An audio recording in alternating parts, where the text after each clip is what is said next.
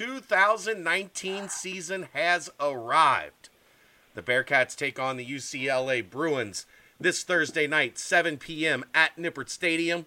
We will see you there, and after the game, you can get all of your post game coverage right here on Bearcat Journal. The following week, the Bearcats, September 7th, head up to Columbus to take on Ohio State. It will be our first watch party of the year at Taft's Brewporium. You can join us throughout the season at Taft's. We will be hosting Bearcat Journal official watch parties every road game throughout the season. Come hang out with me, have some incredible pizza, some garlic knots with absolutely to die for uh, uh, beer cheese that I uh, I could bathe in. Uh, great wings, and of course, as you know, at Taft's, an incredible selection of craft beer from the Taft's Craft Brewery located inside the Taft's Brewporium. So that's where you will be able to find us, whether it's there at the Brewporium or at Taft's Ale House downtown, where you can get you some fantastic tri-tip, smoked tri-tip steak. Uh, you can come and join the party, watch all of the Bearcats action on the road this year at Taft's Brewporium. And we are joined today, as always, during football season by my partner, Dave Simone. We have a special guest, Tracy Pearson, the owner and publisher of Bruin Report Online. Tracy, tri-tip, smoke tri-tip, a big thing in California. Are you a tri-tip guy? All I want to know is, can I come to Taft's Brew Emporium in a week? Yeah, that sounds amazing. Oh, it's, it, it's a massive. Basically, they they they they bought a warehouse to do all of their brewing brewery like work and then the distribution for all their cans and all that stuff and then decided we might have a little too much room so they just opened up the entire front half of the warehouse and turned it into a bar. I'm looking up Taft's brew emporium. I'm googling it right now just to know where i'm going to be going. It is really really good stuff. They have uh, new haven style pizza. Like i said they got wings garlic knots sandwiches, all kinds of good stuff, and excellent, excellent craft beer. So the Bearcats and the Bruins are round two. They played last year to open the season in the Rose Bowl. The Bearcats pulled out a victory. Uh, a fourth quarter touchdown by Mike Warren was the difference. And these two teams are two of the youngest teams in the country last year. They are again two of the youngest teams in the country, but that youth has a little bit, a year of experience underneath their belt now. So it should be a very interesting matchup Thursday night, Nippert Stadium. Dave, I will turn it over to you, and you and Tracy can have at it. Great, and thanks for joining us tonight, Tracy. I guess first off, outside of in-game execution that was clearly much better for the Bruins the second half of the year versus the first half of the year, what were the biggest changes in just the program itself that you guys have been able to notice during that time of the season and then now carrying over into the off season as we close in on the start of the 2019 year? Well, uh, Chip Kelly, when he came in to UCLA, is uh, he try, he's attempting to dramatically change the entire program, the culture, literally raising it to the ground. Um, there have been 35 guys who have left the program since he was there. Uh, that's a huge amount of guys. A lot of guys that talented guys, highly rated guys, four stars and better that he might have been able to use actually, but he he wants to do it his way. Um, so he he raised it to the ground, uh, which left him necessar- not necessarily with too much of a full roster. Uh, so think about what that process is: is when you're getting rid of literally, you know, half the team at one point, not counting necessarily the um, the walk-ons. Uh, so a bunch of new faces. Um, from that standpoint, then he installs you know all the new schemes. Um, if you watched closely that game last year, uh, UCLA had really no idea what they were doing.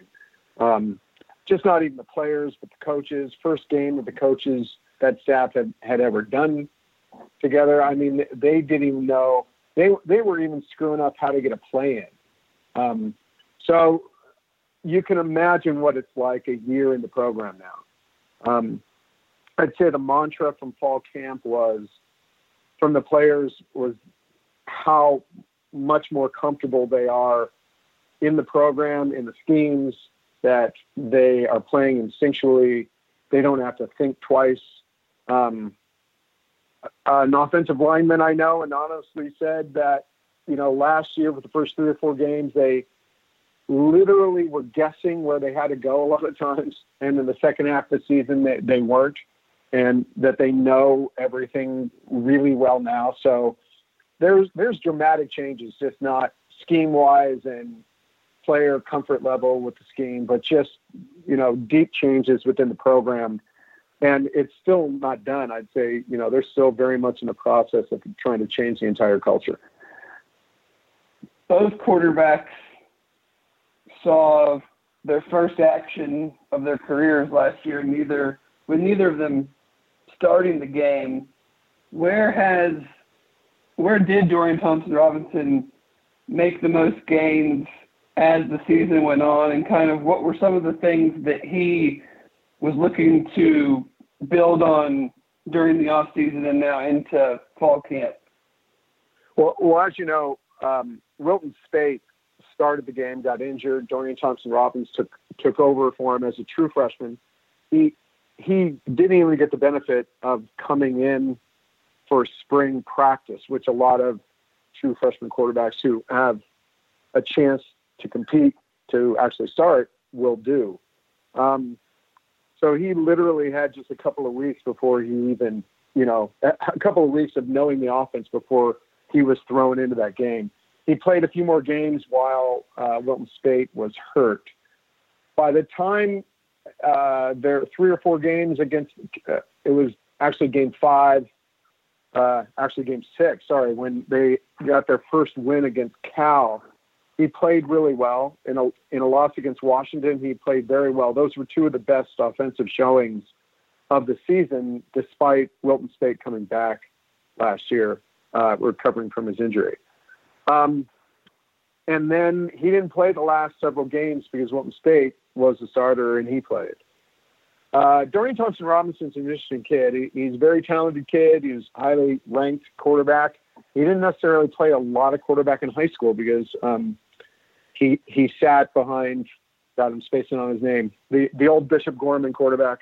Um, oh, uh, Martell. Sorry. Okay, and, Martell. Uh, Tate Martell. Yeah, you know, once they graduate and move on, I tend to forget about them. Um, so hadn't had a lot of experience playing quarterback. So this year now, from last year, this off season until now, has been his biggest immersion in in, in an offense. Um, we we're not able to really watch fall camp. We're able to watch the media the first 15 to 20 minutes, so we can't see him really do anything. He, he'll go through just you know basic warm up drills. Um, what we've heard is that he's shown a, a huge advancement, not huge, but a considerable invest, uh, advancement in knowing the offense, knowing his progressions, knowing how to execute the offense. So that's what they're expecting from him. Uh, he's a dual threat. He has, you know, he runs really well. Uh, the offense is is more of a multi-look pro style kind of scheme, not necessarily, you know, it's not geared for the quarterback to run that much. Probably, you know, a few times a game, but he has that capability. Um, so I would expect him to look a lot more composed, um, a lot more knowledgeable in the scheme um, especially from what you saw them last year, which was literally him being thrown to, into action after maybe you know being in the program for four weeks and being prepared to be the number two quarterback. So he might not look that similar to what he looked like a year ago. What sort of tempo should we expect? Just considering, I think the nation expected almost a replication of Chip Kelly's offense at Oregon for reasons that you've already mentioned that really wasn't the case last year. Is there any indication that they're trending more towards that, or is it more of a, a quote unquote regular, you know, college tempo that's still fast but not a breakneck uh, pace? Yeah, it's nothing like the Oregon Blur. Um, you know, they used to get plays off every 10 to 12 seconds Uh, I don't know if there's any offenses in college football that still do that. Uh, they'll play. They'll go to tempo at different times. Um, at they literally sometimes will go to tempo on different on different series. Um, so they'll break it out of where, but it's not. It's nothing like 10 to 12 seconds. It's more like every 14 to 18 seconds. But um, they'll use it occasionally. But this is it's not even close to the same scheme. I mean, he's using the same you know, inside outside zone run scheme, but it's a pro style scheme with a lot of different looks. Uh, quarterback takes a snap from under center. You know, there's double tight end looks. You know, there's all different kind, kinds of looks where the Oregon blur didn't do that. So right. it's not really going to look anything like uh, the Oregon offense. I, I mean, you saw it last year, even though it was executed pretty poorly and they didn't really know what they were doing but um, yeah, not even close to the Oregon Blur. Going more specifically to the matchup in and of itself, I know, or I shouldn't say I know, it, it sounds like um, there'll be a freshman starting at left tackle.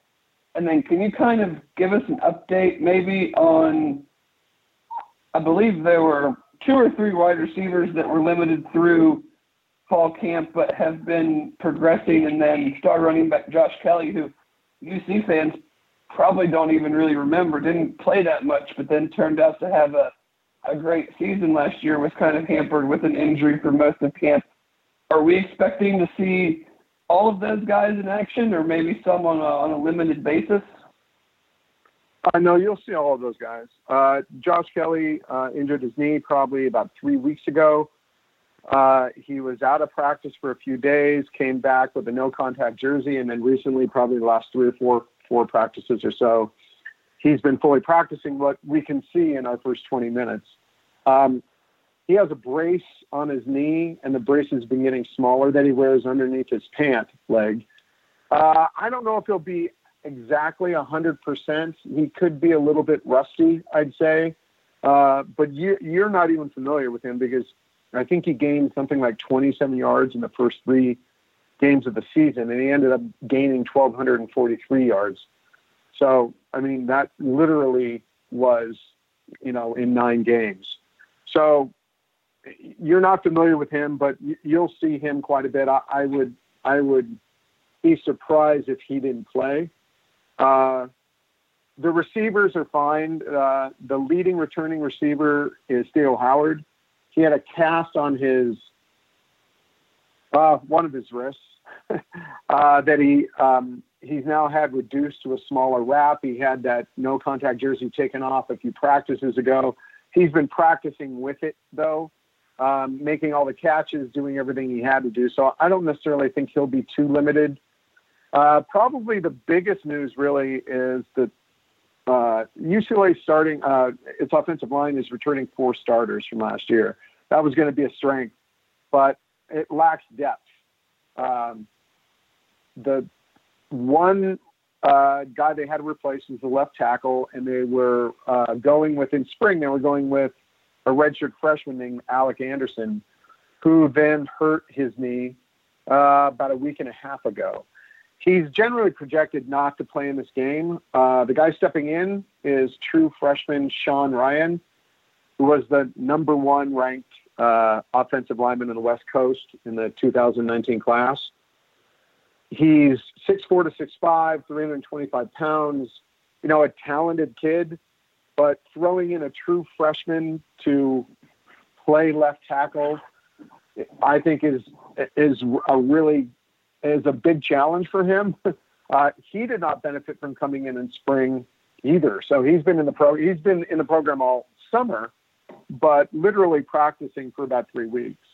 So, you know, you have four other guys on that offensive line who are all returning starters, so they will help him out, obviously. But I, you know, left tackle is an important position to have a true freshman playing at that spot. That would be one to watch. I think watch watch to see on passing downs, how he does in pass protection, and just generally if he's make, getting his assignments, you know, how he's doing at left tackle. That's probably a, a pretty big key to the game. Chad, you have any right now? I was just going to say, listening to that, it, it, it could be equally as interesting on the Cincinnati side because they might have a guy at left tackle that didn't speak English like a year ago, um, much less know how to play football. So, do you need to speak English to play football, though, Chad? Can't you just do it without speaking English? Well, you can, but he had actually never played football before. Wow. Now he is Yeah. six foot nine, three hundred and and fifty pound, forty pounds, uh, and actually athletic. But it, it'll be interesting to see if if Lorenz Metz is on the right side or the left side. Um, pretty sure he's going to start at one of them. It's just going to be a matter of they're kind of tinkering with with which side they think is best in in their tackle rotation uh, as we head up to the game. But um, ultimately, with with both of these teams, does it seem almost like mirror images again? Because last year going into this game, nobody knew what to expect because both teams were, were two of the four youngest teams in the country. There were a lot of questions all over the field that were going to be, you know, answered at that point in time. Uh, both teams got significantly better as the season went on. UCLA obviously more uh, directly towards the second half of the season, but now both teams are still young, but a lot of those young guys now have experience. But we're also talking about game one, and game one in college football without a preseason is a complete unknown. Does it feel like we're almost like we know what to expect more than last year, but we're still kind of going into this game dark? Well, you're going in every, as you said, every first game of the season, you're going in dark. You're always going to be slightly surprised. Um, most teams are plugging in more new starters, and I think either of these teams are. But then again, you're going to have a lot of growth potentially. You know, UCLA started three true freshman defensive linemen last year, all season. Uh, I mean, Antonio Mafi came into UCLA 6'2", 6'3", and he came in at 410 pounds. He's now 360 pounds.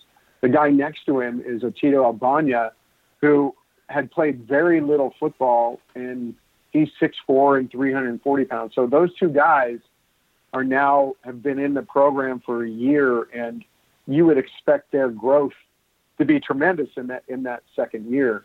Um, I think the difference in the game last year, uh, and this is generally how it goes with every program, that was the first game of uh, a new coaching staff at UCLA with entirely new scheme. So that's going to be tough. Um, Cincinnati, uh, that was year two for uh, Fickell, correct? Yeah. Yeah. Um, what did? How did they do first year under Fickell? Was it like Four and eight. Uh, I think I It was remember awful. four and eight. They, they were four and eight, Four and and they very Awful. easily could have been one and eleven. Right. So I think I- I think right now, uh, even when you're in a second year, I think you're still learning the scheme. But I, I think it's probably more of an even playing field when it when it comes to the players actually know what they're doing on the field um, on Thursday. Uh, so I, I think that will make it. Uh, I think that will make it uh, a lot more interesting, just from the quality of play. I mean, that game was pretty ugly last year. Um, so yeah, you had two quarterbacks that, that didn't know what they were doing at all, basically. Yeah, exactly. So I think it will be a, a, a far better played game, um, not just from a scheme standpoint, but all these guys are going to be bigger, stronger, more knowledgeable, having been in the program for a year. So, yeah, I, I think that's the most significant thing that, you know, both these teams, especially UCLA, you know, that was the first game of the new coaching staff, like I said, and now they're a year into it. All right, man. Much appreciated. You guys, you guys have anybody making the trip? Yeah, uh, Dave Woods, guy's Dave's been working for the site. Yeah, he lives in Atlanta actually, so he's I will- making the drive. I will. I've I've made that drive many many times. It's not that bad actually. Um, Yeah, I mean, it's you know four and a half hours through Kentucky, which isn't all that exciting, but it's it's really about eight, about seven seven and a half hours. It's really not that bad. I will actually he be. told me he uh, was shooting for six or six and a half hours. He he drives really fast then. well, it depends on where in Atlanta you live, because He he lives in uh, what um, Marietta. Eh, I think that's a little bit north. Might be able to if you get it into it. If you get into Atlanta at all, traffic is just a nightmare. It's So what you're saying is we might have to bail out Dave in like a speed trap in Kentucky. It's like Corbin. He might be in jail in Corbin, Kentucky. By yeah, uh, that'd be good for him. A good experience. character builder. Yeah. I will actually. I will be joining Dave tomorrow on uh, on your your Bruin Report online podcast to uh, discuss the Bearcats angle on things. So, uh, if you're a diehard fan, you want every angle of this game. You get Tracy, who is boots on the ground in LA tonight. I will be on with those guys tomorrow uh, on their podcast to preview the game as well. And then we're getting close. We've got a uh, press conference with Luke Fickell tomorrow. Um, quiet on Wednesday, and then the kickoff to the college football season in Los Angeles and Cincinnati is uh, is coming up. Is there is there any? And this is kind of kidding, but is there any uh, sense in UCLA that we can't lose four games to Cincinnati between football and basketball over four years? Uh, no, I, I mean, probably from the fans, and I would say the fans probably aren't aren't even not aware of it. Uh, Right. Most UCLA fans have tried to ignore basketball now until until they stole your coach. So, but until then, pe- uh, up until then, people were ignoring basketball. I think the the bigger sense for UCLA coming off a three and nine, they had to live with a three and nine for the entire off season, and that's a tough thing to live with. And We've it's motivational, so I, I think they feel, you know, this is a huge game for them, and it and it is good coincidentally that it happens to be against the team that started their zero and five last year. So it, it's providing them a lot of motivation. All right, man. Well, one thing I can't, I, I would guess if Mike Bohn calls Dan Guerrero, Dan Guerrero is going to pull new phone. Who dis? Yeah, about about schedule. Well, unless UCLA wins this year, then maybe he'll be like, ah, all right, let's kick it back. Let's run it back. No, I don't think. I mean, all in all, for you, say, you know, Cincinnati is not a good home and home in any sense of, you know, it's it's just not a good thing to do at all, as you, you guys have completely proven. All right. Well, thanks, Tracy. Much appreciated, my friend, and uh, keep doing the good work on Bruin Report Online, and we will talk to you soon. Okay, thanks, guys. Thanks All for right. having me. Thank Tracy, you. Tracy Pearson, Bruin Report Online. Thank you to Tracy for hopping on with us, and uh, that leaves us, Dave. That leaves us to discuss the Yeah. Bearcats and the Bruins. And uh, I, I do think that is something he brought up there is interesting. The dynamic that maybe year two is, and a lot of times it's year three, is it not? But maybe Yeah, I in- mean- in modern college football, the way that these coaching changes happen so fast and furious anymore, maybe you are looking at year two as the year that that things click and you get things on track. I think I think you can do year two if you bring back a senior class, kind of like UC brought back last year. Yeah. Um, I think it's still difficult. Like looking at UCLA specifically, like they're gonna they have a lot of talent. That's not that was never in question. But it's still going to be hard to take that big of a jump when you're still relying even though they've been in the program for a year, you're still relying on a lot of true sophomores or redshirt sophomores or now redshirt freshmen. It's just different. Like, you know, UC was able to take that big jump partly because they had an influx in talent, but they also had some really key guys that were seniors that had been in the program a long time that, that, that took to the new coaching and elevated their games.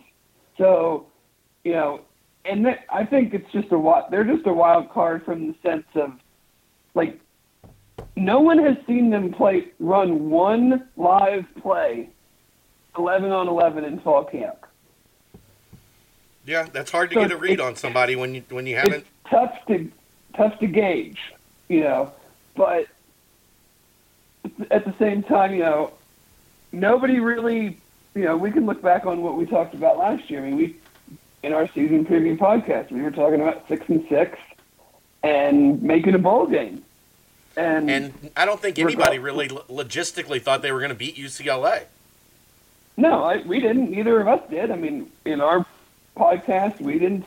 We didn't think we would. I was on with uh, one of their guys last year, and I didn't think they would. Like, it, because why? Like, honestly, why would you? They were four and eight, and like you said earlier, very, very easily could have been one and eleven. So, what would lend you to believe that they were, based off of that, that they were going to go out there and win? Now, maybe that now changes your view of things. And last year is last year, and I think fans of all teams try to pull things from results last year, but there it's really one in of itself. Um, you know, I don't know necessarily that anything that happened last year will have a real, you know, a real bearing on what happens this year. Um, for this game specifically, the re- the reasons I like UC are more about UC and not really about UCLA. I mean, we know how hard it is for non-conference teams to play in Nippert. Um, you know, 20 years, five non-conference losses, and three of those were in 2001 and 2002 combined. Yeah. So it's, it's just tough, and they've beaten some good teams. I mean, they've beaten Miami, Florida. They beat Fresno State when they had Ryan Mathews. They beat Oregon State when they had the Rodgers brothers. So it's not like a bunch of FCS games and MAC games. I mean, they've beaten legitimate opponents from, you know, basically all conferences. So that's tough. They've beaten Um, Miami like 12 times. A hundred times in a row, yeah. That that's that's not actually very tough. But you know, you have that dynamic that will always give UC fans confidence to think that for the most part, you know, a non-conference game, the other team is not to, you know, is not going to win. let, let's look at Um, that, those games too, real quick. Were any of them at night? Uh, well, I don't remember the ones in 2001 and 2002 because I was at UC. Right, the, the, the recent ones. but um, the BYU game was not, and the Marshall game might have been, or it might have started at like 3:30, and bec- but I don't, I don't know. I'll, yeah, that's no. I don't think And any of them were anyway, the. BYU, ga- the BYU game was Tuberville anyway, so like that And could be like there especially- could be like a separate division for that. especially Thursday night ESPN. There have Right, been many, many teams come in and just get absolutely blitzed Thursday night on ESPN in Nippert Stadium. Yeah. Um, so you have that factor. I think, and this this actually did start last year. I think this team has an incredible amount of buy-in, an incredible amount of togetherness, and an incredible amount of trust in each other and in the coaching staff. Absolutely. and they know that like yes i'm sure they're expecting ucla to be better but uc is also better i think than last year. And they know they can beat them so Yeah. you know they're going to walk out onto the field and go yeah this is our field this is we beat these guys last year we can do it again now i don't know if they will i don't know if they will win would win by a lot win by a little lose but they're going to be of the mindset that this is this is no no big deal to us. Here's the thing that, that this is um, this is kind of my big takeaway coming into the game. I think last year the physicality that could be and, and let's preface this by saying that team in 2017 on tape that UCLA was preparing for was not a physical team. No, not at all. So I think the physicality, especially up front on both lines of scrimmage, I think that shocked UCLA. Um, I think that element of shock obviously is clearly gone. Does that mean I don't think UC is going to have success in the trenches? No. But what it means is they're going to have to be effective in other ways. Because UCLA is going to be ready for a team that's going to try to punch them in the mouth. I think that's the big difference from last year to this year. I talked about it a lot during the Mick Cronin era in basketball. We saw a different team in those home and home series. Every time we got to the second game, we saw a team that was prepared because they had seen it a year earlier. Now, UC still might have won the game, but what I'm saying is the element of, and I don't even want to say surprise, but it, it kind of was surprise because it was the first game of the year. What they put on tape in 2017 was not that of a team that was just going to bloody your nose. And they come back in 2018 and had the ability to do that. I think the big difference is UCLA is going to be prepared for that this time around. So Cincinnati's going to have to have a counterpunch.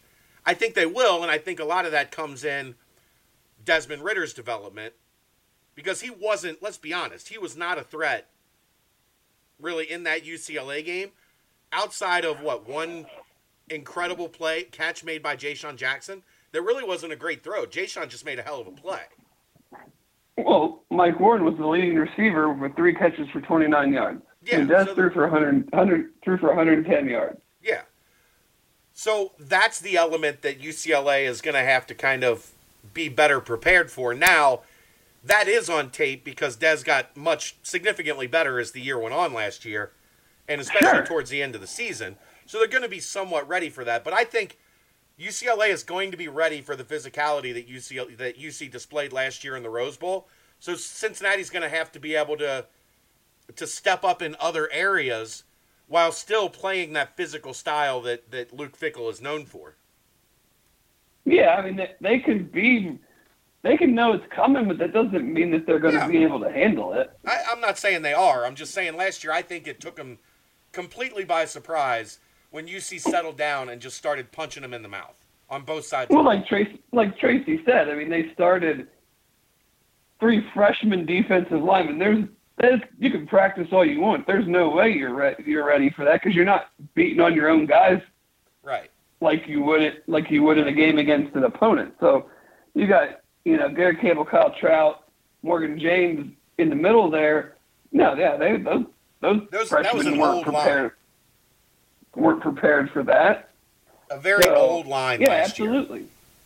I mean, my my concern, and it's it's kind of what we've talked about in years past with the defensive line. Obviously, it ended up not being a concern last year. It's just teams know now to test the middle. UCLA now has a much more veteran offensive line, and they're going you know they're gonna test. I would imagine they're going to test the new defensive tackles to see if they're up to the challenge to replace Broughton and Copeland. And I think that'll be a, a, a huge telling point because last year, outside of the 74 yard touchdown run, I I'm not even sure they averaged two yards a carry. Yeah, the line completely shut And- down eh, their run game last year outside and a of lot play. of that had to do a lot of that had to do with you know the two guys that you know are in NFL camps right now. So we'll see where we stack up against a team that has a legit offensive line, has a legit running back, has a running quarterback. You know, where where do we stack up then with with all four of the guys, not just the, the two two starters. Because like I'm confident in the linebackers. I mean, I think we're we're five strong, if not more, at, across the board at linebacker. yeah. Know, we've talked a lot about the secondary with Coby and the two safeties, and even the even the backup. You know, the one B safeties. Um, so I'm not really concerned there, but if the if the interior guys can't hold their own, then that just means that there's a better chance that the usually offensive line gets their hands on our linebackers, and then that's where that becomes becomes a problem. So you know, it'll. I think that's a huge, huge telling point for our defense. You know, Well, yeah, the big thing the big thing for the linebackers last year was because of, of Broughton and Copeland, the linebackers got to pretty much run free. Oh yeah, There weren't a lot of like if you go back and, and look at a lot of those the, the video of Mike Warren runs, or not of Mike Warren runs, duh, but of like the the early down stops, because they were one of the best in the nation at three and outs last year. If you go back and look at a lot of those, it was because Broughton and Copeland got push upfield on first and second down, and, and, and on running downs there was nowhere to run. So can Ponder and uh, Elijah Ponder and Jabari Taylor, Marcus Brown, Curtis Brooks, maybe even Deshaun Martin, uh, who I thought had a pretty solid camp for a guy really getting his first reps as a redshirt freshman. If those guys can can cause some problems up front at the at the point of attack, then the linebackers can get free. But if you're able to single those guys and slide a guard out into the second level, or get a, a, a you know somebody to pull on the opposite side because you can get single coverage on the offensive line, then then that's clearly where there could be a problem. Um, I think those guys have done a really good job, and and I say that I would be less confident if it was if we were talking about the ends, because we know there have been you know there's been a lot of shuffling at tackle. Ferg missed a couple days of camp. right. Um, if it was the ends, I would be a, a little more unsure. But I think Jeremy Cooper is going to be a phenomenal four-year starter at left guard. Morgan James Right. is a beast at right guard, and and we've seen Jakari Robinson hold his own for for six games where he was inserted as the starting center. So they've been solid. They're solid up the middle, and those defensive tackles were still able to create problems throughout camp. Um, now, how much of it was the guards trying to cover for the tackles, or you know, sliding protection to make sure they were they were okay in this area, and it caused some issues in that area. Uh, we'll find out on on Thursday night, but I think everybody and you heard it from Luke Fickell. If you talk to myself or, or Justin Williams or Dan Hoard, I think we all walked away thinking, I don't think they're. I mean, they're obviously not going to be as good at tackle as they were last year, but I don't think they're going to be bad, which I was the concern, right? Coming into spring and then into camp, don't be bad at those positions because you've got new guys. And it'll be interesting to see how that rotation works because I think part of the plan this year is to just try to wear out offensive lines by constantly rotating those four or five guys in and out of the rotation. Right. Yeah, I, I think it'll be interesting to see with them starting a true freshman left tackle if Coach Freeman tries to get aggressive on that side to just, you know, try to make this kid's head spin. Like Yeah. running run, running TE you know, TE stunts, sending a safety, send in an extra linebacker behind the defensive end. You know, all sorts of different things are options. But I mean, that's probably something I would do. Like I would test this guy right away and be like, you know, is this a, is this going to be a floodgate all game where we can just make you know their offense bog down because we're just outnumbering them on that side, or where they have to. Sh- I'm sure they're going to throw some tight ends over there. I mean, I can't imagine they're just going to leave the kid out on an island. You know, the majority of Do the they- game, regardless of, of Dave, I, What's that? I've been keeping up with not as much as you, but I have been keeping up with UCLA. I don't recall them ever speaking of a tight end. Do they have them on the roster? yeah, like they've actually got like two pretty good ones. Okay. Um, and then they had Caleb Wilson was their main tight end last year, I think. Um, but yeah, they've got they've got a couple guys that I think, you know, are are pretty good. So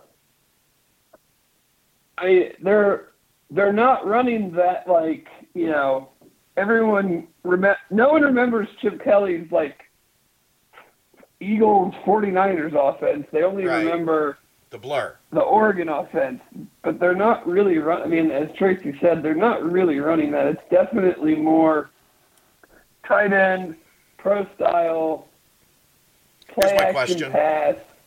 Yeah. Why the hell not? Why? Why wouldn't? I, I don't understand why he's not running the blur. Uh, that's.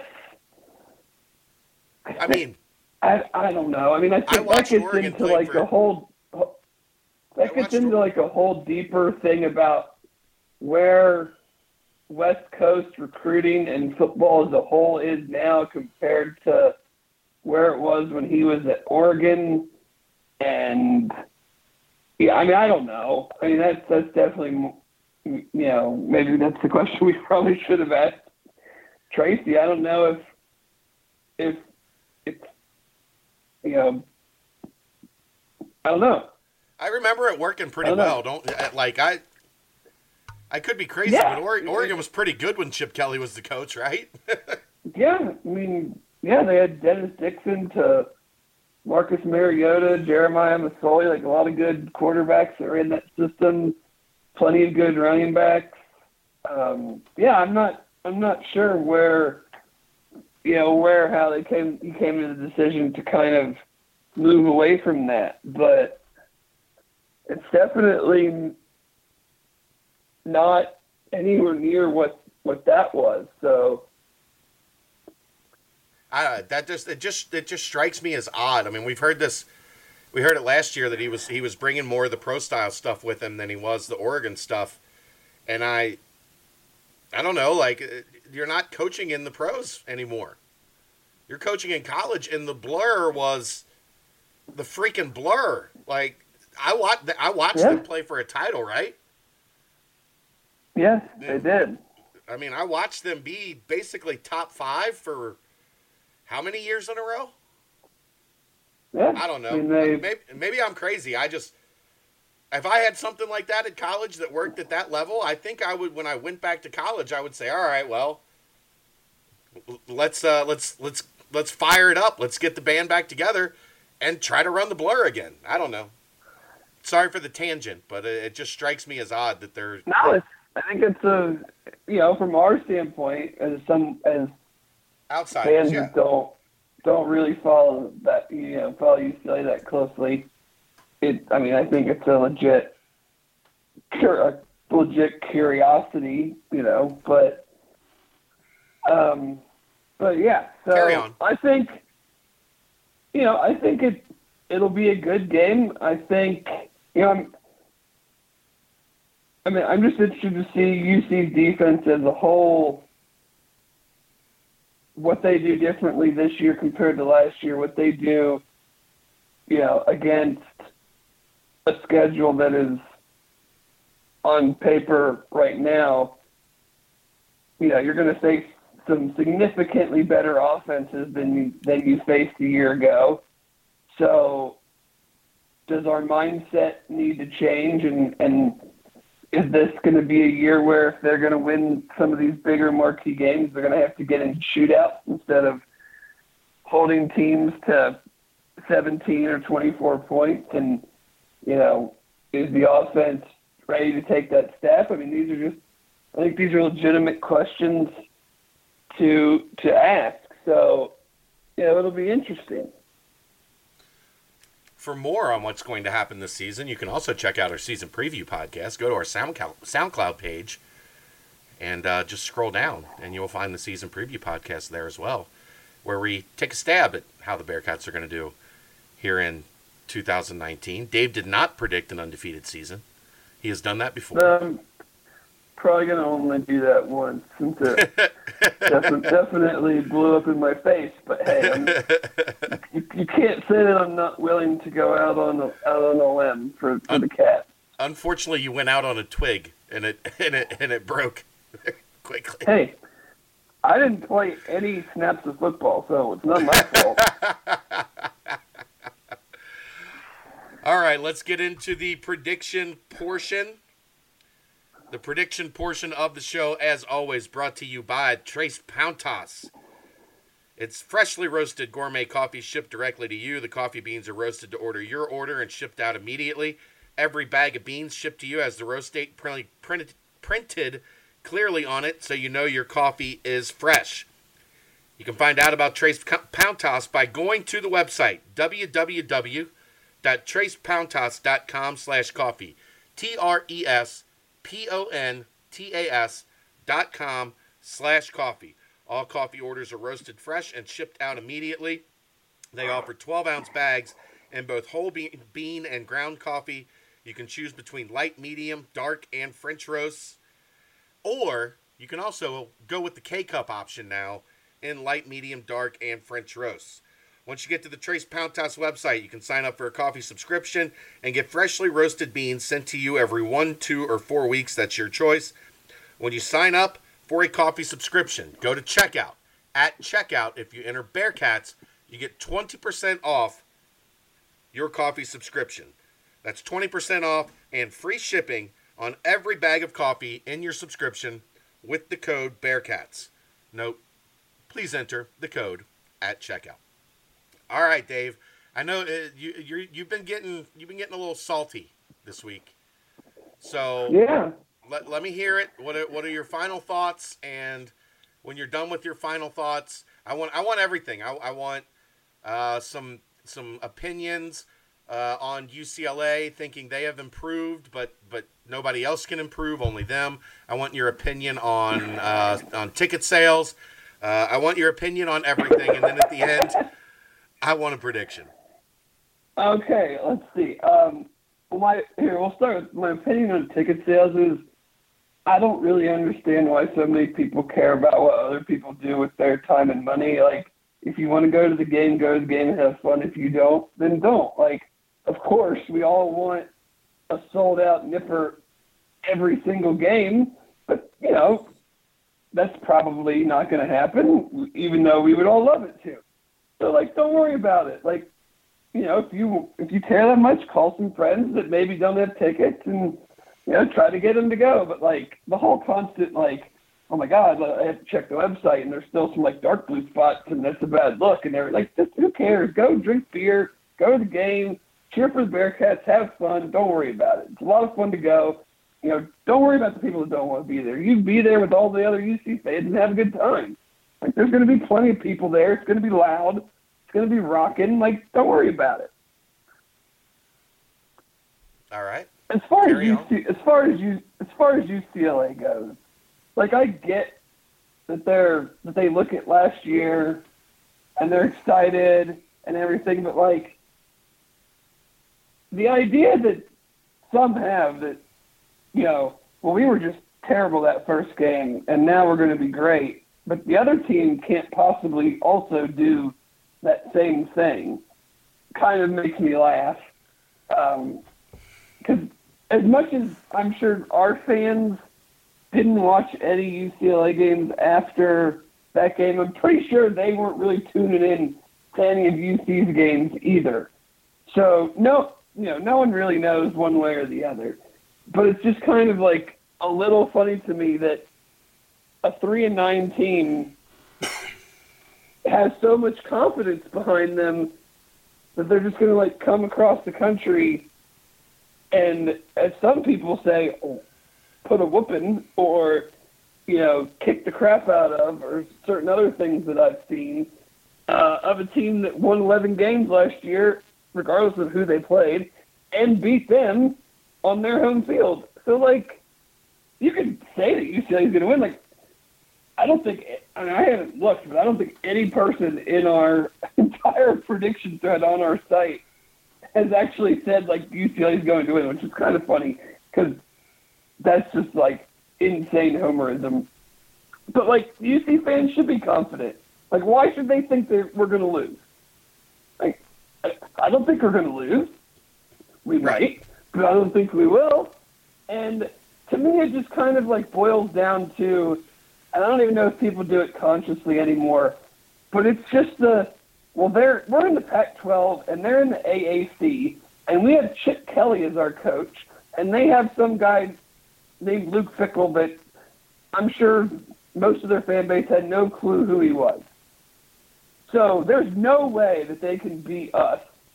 You know, especially two years in a row. Are you kidding? Like, look how good we were in the second half of last year even though we still only won three games and got boat raced by the all the good teams we played. Let's let's leave that part out.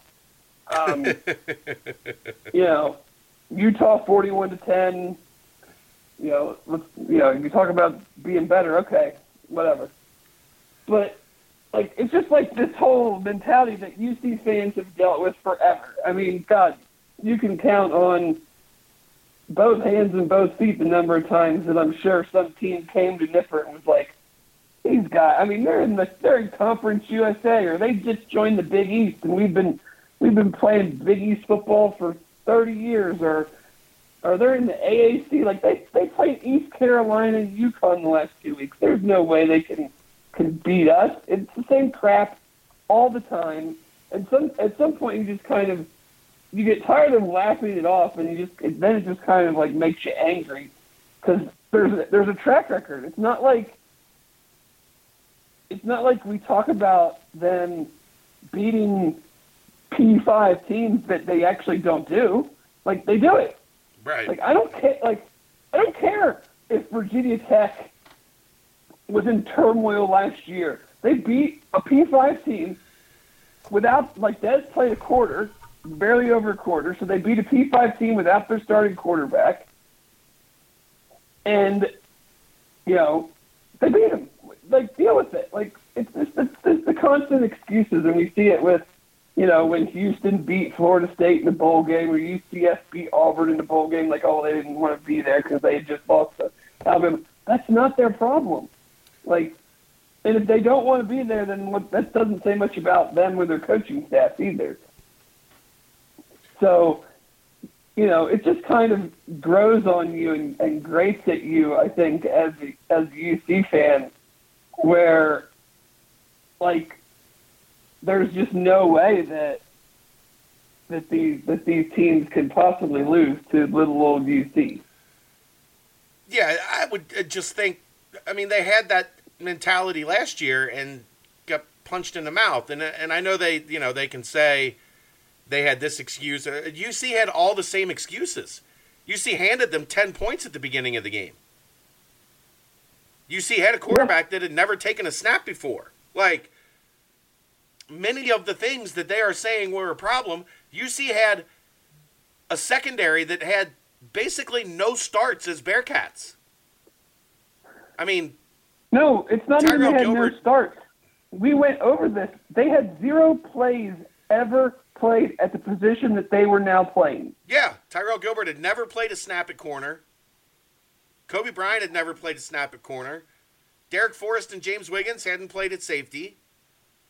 Like legitimately, brand new. The middle linebacker was a deep was a backup defensive end. And moved to middle linebacker. Michael Pitts was brand new. Kimoni Fitz hadn't to that point hadn't prove, proven anything really in his career. Yeah, they have Broughton and Copeland, but nobody expected those two guys outside of the program. Nobody expected those two guys to be the dominant force that they were coming into last year. We thought they'd be pretty good, but they hadn't shown prior to last year what they showed as seniors. Not even close.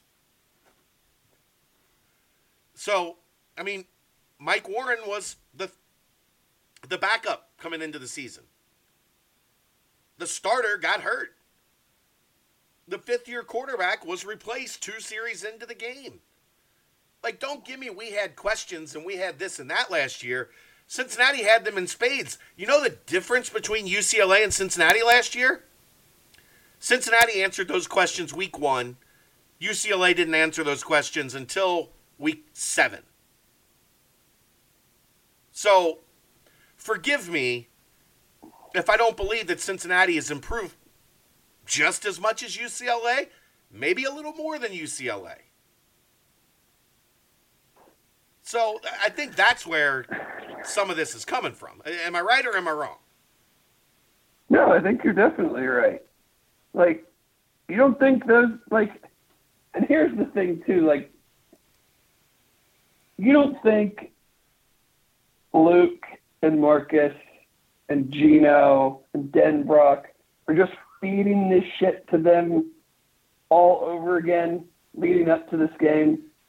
And you don't think that Dez, who has a real personality, and we all know is uber confident and likes to tell everybody about it when he plays, and B Wright and Mike and those guys aren't like foaming at the mouth for another game like this. Like these are these are huge games for them because you know they just have to sit there and hear all the time about how you know G5 is not the same or the AAC is a, a huge step down from the P5. Like obviously there's not going to be the depth top to bottom. I mean the, the American has Connecticut and East Carolina for God's sakes. But like, but, who's been the best team of the Pac-12 and the AAC for the last three years? UCF. The AAC, and I might even throw Memphis in with, I guess it'd probably be Washington. And Washington was in the playoff a few years ago, so they probably have a little bit of a, they have a good, good heads up there. But like, the top is the top. They're competing at the top of college football, and the Pac-12 is not even sniffing the playoff right now. Right. So, you know, it's just it's another mark, and I you know I get tired of Aresco's P6 mantra and scheduling this and scheduling that. But hey, it's on the schedule. We want to win. As Luke says, if they if they're keeping score, we want to win. And I just think they have a this UC team has a mentality that that this is this is not a big deal, and you know we're gonna we'll show everybody again like we did last year. That so what? We were 14 and a half point underdogs last year. Big deal. We won. This year we're whatever three three and a half point favorite. You know we don't care. We're going to win again. So that's you know that's kind of my tangent all all together there. All right, who you got? We we made this prediction uh, on the on the the preview show, but we'll go score now. What's your score? Uh, I got Bearcats 35-28. I agree. I think it's going to be more high scoring. I think both offenses have evolved. Uh, I think UCLA's issues at linebacker definitely present a situation where UC's tight ends and running backs, who happen to be their two best position groups, can be super effective. Um, I think that allows UC to move the chains on third downs. Uh, I'm I'm in a, a similar range as you. I'm gonna go Cincinnati 38, UCLA 34. I think that's where I'm at. Yeah, I mean, I think it'll be a good game. Like, I don't, I, I, I have a hard time envisioning like either team winning by 17 or more points. I agree. So I think it's good. I think it's going to be a pretty good game. Um, tailgating. We're we're not going to get the normal Dave beer prediction because the the Simone, Simone family tailgate is uh, is probably off this week. Unfortunately, your aunt. No, no, we've, we've oh, got we've got a tailgate this week. We are on, my friend. I am. Oh. I will, I will be on top of Campus Green with bells on, enjoying the 80 degree weather like like you've never seen. That's good to hear. I was in question the last time we spoke. Yeah, or at least the last time we'll be, we spoke we'll about we'll it. Be, we'll be uh, we'll be down a, a, member for you know hopefully only a week or two, but yeah, we'll we'll be there. All right, that's good to hear. How many over under Dave Simone beers? Oh, first game, I'm going to be pretty fired up. The weather, I mean, could you ask no. for better beer beer drinking weather? The only thing I could say is if it was like high of 75 and then like 68 at kickoff. But other than that, like we're, be, five, we're, five, degrees. We're not going to be too far off. And it's I know we're five degrees off. August still, so. Yeah, for August, oh, for late August, perfect weather. I don't know. I'm thinking, thinking a good like eight or nine. You got work on Friday? Yeah. That might slow you down a little bit late. Yeah, maybe. I mean, I, I you know, I'm, I'm, I keep it going once we get into the game. That, that's definitely yep. doesn't stop. But uh, But yeah, so I mean, we get get So, another we'll another season eight. of. uh We'll go. We'll go eight and a half. I'll take the over just because the weather's going to be fantastic. Yeah. Also, uh, came out today. The Bone Zone was on with Mo Egger, and uh, announced a couple of football scheduling updates, and uh, three new series announced for the Bearcats. They will play at Arkansas in 2022. They've got a home and home with Boston College, 26 home, 27 away, and a home and home against NC State, 23 road, 29 away. Um, three three pretty solid quality gets for the Bearcats in terms of schedule. Yeah. As And of five five games. Yeah, I'm just saying. But when you look at those Yeah. teams, those teams are all solid. But that's five games that, that Cincinnati will have a chance to win. I think. I mean, for sure. I mean, like, I want to be. I wish I could bet the UC Arkansas game right now because we're not losing that. They're a, a tire fire. They just they just announced Ben Hicks as their starting quarterback, who got benched at SMU for God's sake. So, I mean, can we hurry up and get that game going? but yeah, I mean, you know, some fans don't want to hear it. It is hard to get teams to come to Nippert because of what we just talked about. Five losses in 20 years. Like, why would you want to do that if you don't have to? And most of these these teams don't have to. right. And and I agree with the philosophy of, you know, uh, you know, a one-off here or there, depending on the situation, or a ultra premier two for one. But like for the most part, home and home is where it needs to be, and the fans deserve, you know, to have teams come to Nippert that are recognizable, that we see ourselves at equal footing with, and that you know provide for a fun home schedule. Like I look at some of these schedules around the country, and then you have these coaches complaining that their students leave or that no one's there, and I'm like, well, because the games that you can control, you're scheduling Western Carolina, Chattanooga, and Furman. Like, who, who the heck wants to go watch that? Right. And take out like So, like- seven. Like a football game is like seven hours. So, like, Because you know, the games are four, and you got at least two to tailgate, and then an hour of transport, like back and forth between home, getting home and back home, getting to the game. Like you're talking, the football game right now, a college football game is a seven to eight hour commitment. Nobody wants sure. to make that commitment for Western Carolina. I mean, at, at Big Ten Media Days, you got Pat Fitzgerald talking about how the downfall of college football attendance is telephones.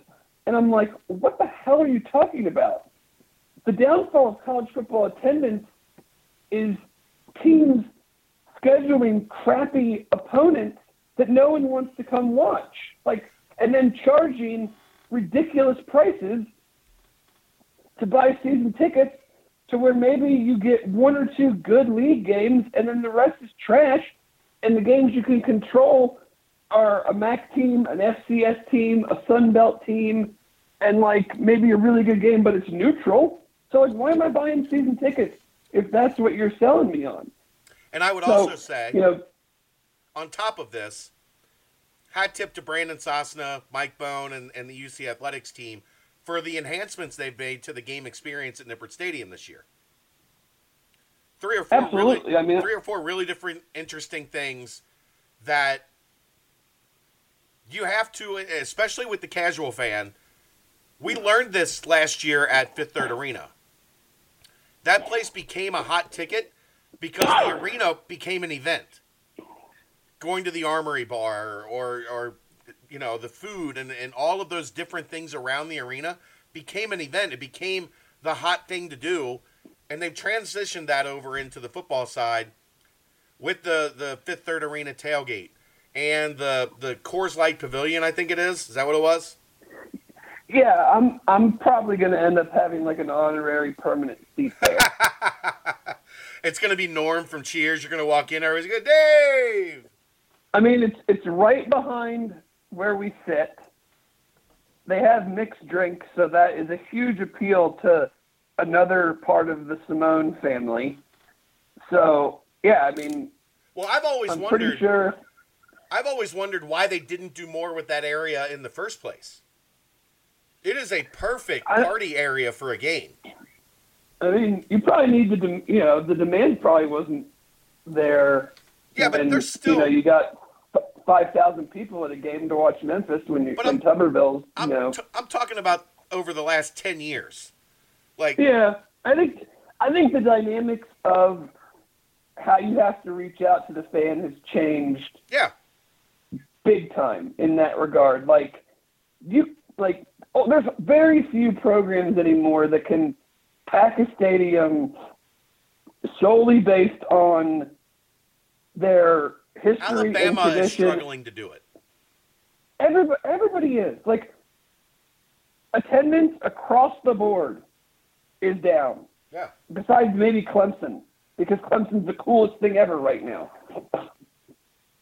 But like everybody is. It's not. It's not a G five P five thing. It's a college football thing, and you know, I think the majority of it has to do with scheduling and time of games.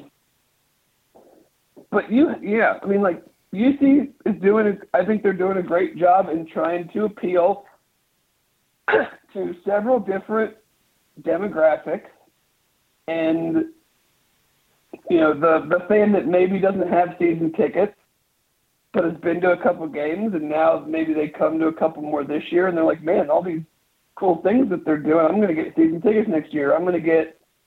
I'm going to go ahead and get a uh, primetime pack after Thursday night because I had such a good time and up on the Truly, whatever it's called, the Truly Lounge or Truly Pavilion. So yeah, I mean, you you can't just sell your your selling point can't just be we're good at football anymore. That only works for a handful of teams. And I think the the athletic department staff at University of Cincinnati has done a much better job understanding that they're they're coming into uh, the the 21st century in you have to make your game an event. You have to make your game something that people are excited to attend, uh, and and you have to provide them with something. Ultimately, this is what it comes down to. You have to provide them with a reason to not watch it from their couch on their 65 inch HD flat screen TV, which might have a better picture than their eyes at the game, depending on their vision. So you have to you have to make it an event, and they're doing a good job discovering different ways, not only to make it an event, but then selling sponsorships on top of the ways to make it an event. So you're getting double the revenue on top of those things. So I, I think that's a, a great job by them. Um, have your have your season tickets arrived? Did you get them in the mail? Yes. Yes, we, we got we got them. I haven't got my press pass yet. I'm outraged. Well, I mean, I would just march right in there on Thursday and We, you know with your BC Bear- Bearcat Journal hat on and say I'm here to cover the game. we, we get we get our press credentials tomorrow. I was just kidding. I just like reasons for I like I love I love outrage. Outrage is a beautiful thing. All right, man, that's gonna wrap it up. Thanks to Tracy Pierson from Bruin Report Online for coming on and talking about the Bruins a little bit with us. Thanks as always to Dave Simone. How's the little one? Is he doing good? Yeah, he is. He's uh, almost two months old, and we're you know we're preparing for our first Bearcats football game. That'll probably be Miami. We're gonna If have to do conti- we're gonna have to do over under bottles if everything little- continues to go well. Well, for him, for who? Him or me? for him. Over under Oh. over under bottles at the game, like throughout the Yeah, if everything continues to go well, he might see a half because it'll be fifty to nothing, and we can probably leave then. All right, man. I will see you on Thursday night. Thanks for tuning in. He's Dave Simone. I'm Chad Brendel. It's the BCJ podcast on BearcatJournal.com.